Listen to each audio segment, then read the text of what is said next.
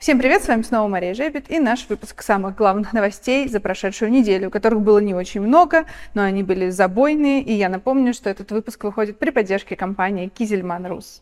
Самой главной новостью прошлой недели, которую мы объявили на молочных сессиях, стали два рейтинга крупнейших переработчиков молока России и крупнейших производителей сырья в России. И э, я хотела бы объявить сейчас эти результаты, потому что это был закрытая встреча, закрытый показ. Э, крупнейшим переработчиком молока в России осталась компания Danone по объему выручки. На втором месте находится компания Вимбельдан PepsiCo.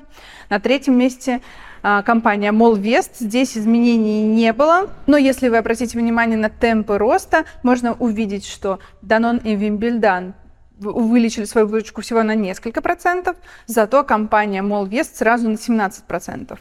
Это же касается всех российских игроков внутри рейтинга. Темпы роста российских предприятий были в прошлом году очень высокими, в среднем 15% по сектору.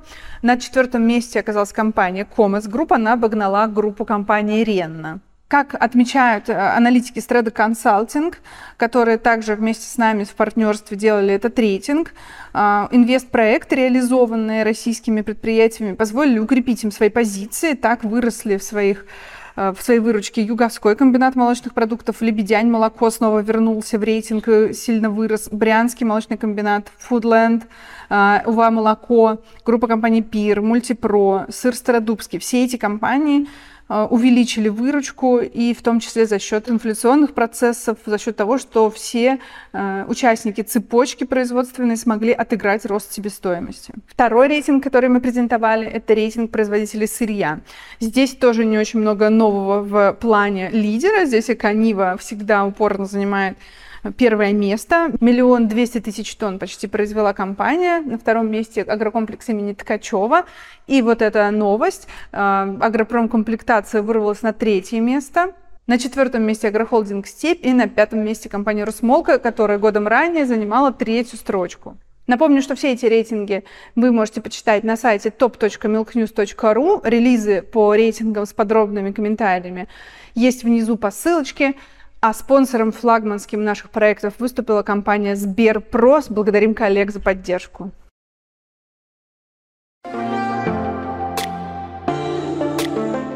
Россельхознадзор утверждает, что по итогам первого полугодия ведомство зафиксировало рост фальсифицированной молочной продукции на рынке. Ее объем составил 11,9%. Напоминаю, что Россельхознадзор считает фальсификатом все нарушения, в том числе э, по жиру и белку, отклонения дальше в большую сторону. Важное постановление также было подписано на этой неделе, касающееся маркировки молочной продукции. Если объем нечитаемых кодов не превышает 2%, то торговые сети смогут выводить с касс эти товары, и то есть это не будет списанным продуктом, хотя он хороший, и эти потери не будут отражаться на рынке. На прошлой неделе также состоялся вопиющий по своей неорганизованности форум «Россия-Африка». Все участники, с которыми мы пообщались, э, считают, что, конечно, это был полный хаос, но, тем не менее, встречи состоялись, они были довольно успешными. И, э, например, Краснов, глава агроэкспорта Дмитрий Краснов, заявил о том, что экспорт мороженого вырос в полтора раза за последние четыре года. Он еще находится на крайне низком уровне, но э, Союз молоко, например, считает Африку один из самых приоритетных регионов, в котором нам в ближайшее время э, предстоит развивать экспорт. Ува молоко заявила о том, что в ближайшее время начнет поставки своей молочной продукции в Оман. Белгородские молочные предприятия «Орлик» и «Советское» планируют вложить в роботизацию более 1 миллиарда рублей. Компания Danone деконсолидировала свои молочные подразделения и растительные в России и списала 200 миллионов евро как стоимость активов в убытки. Поэтому сегодня Danone Россия, она как бы является своей обособленной компанией от французского гиганта. А Якуб Закриев, ранее ставший генеральным директором Danone Россия, стал еще и генеральным директором Danone Trade. Это следует из базы данных Spark. Компания Unilever отчиталась за первое полугодие. Чистая прибыль выросла почти на 21%.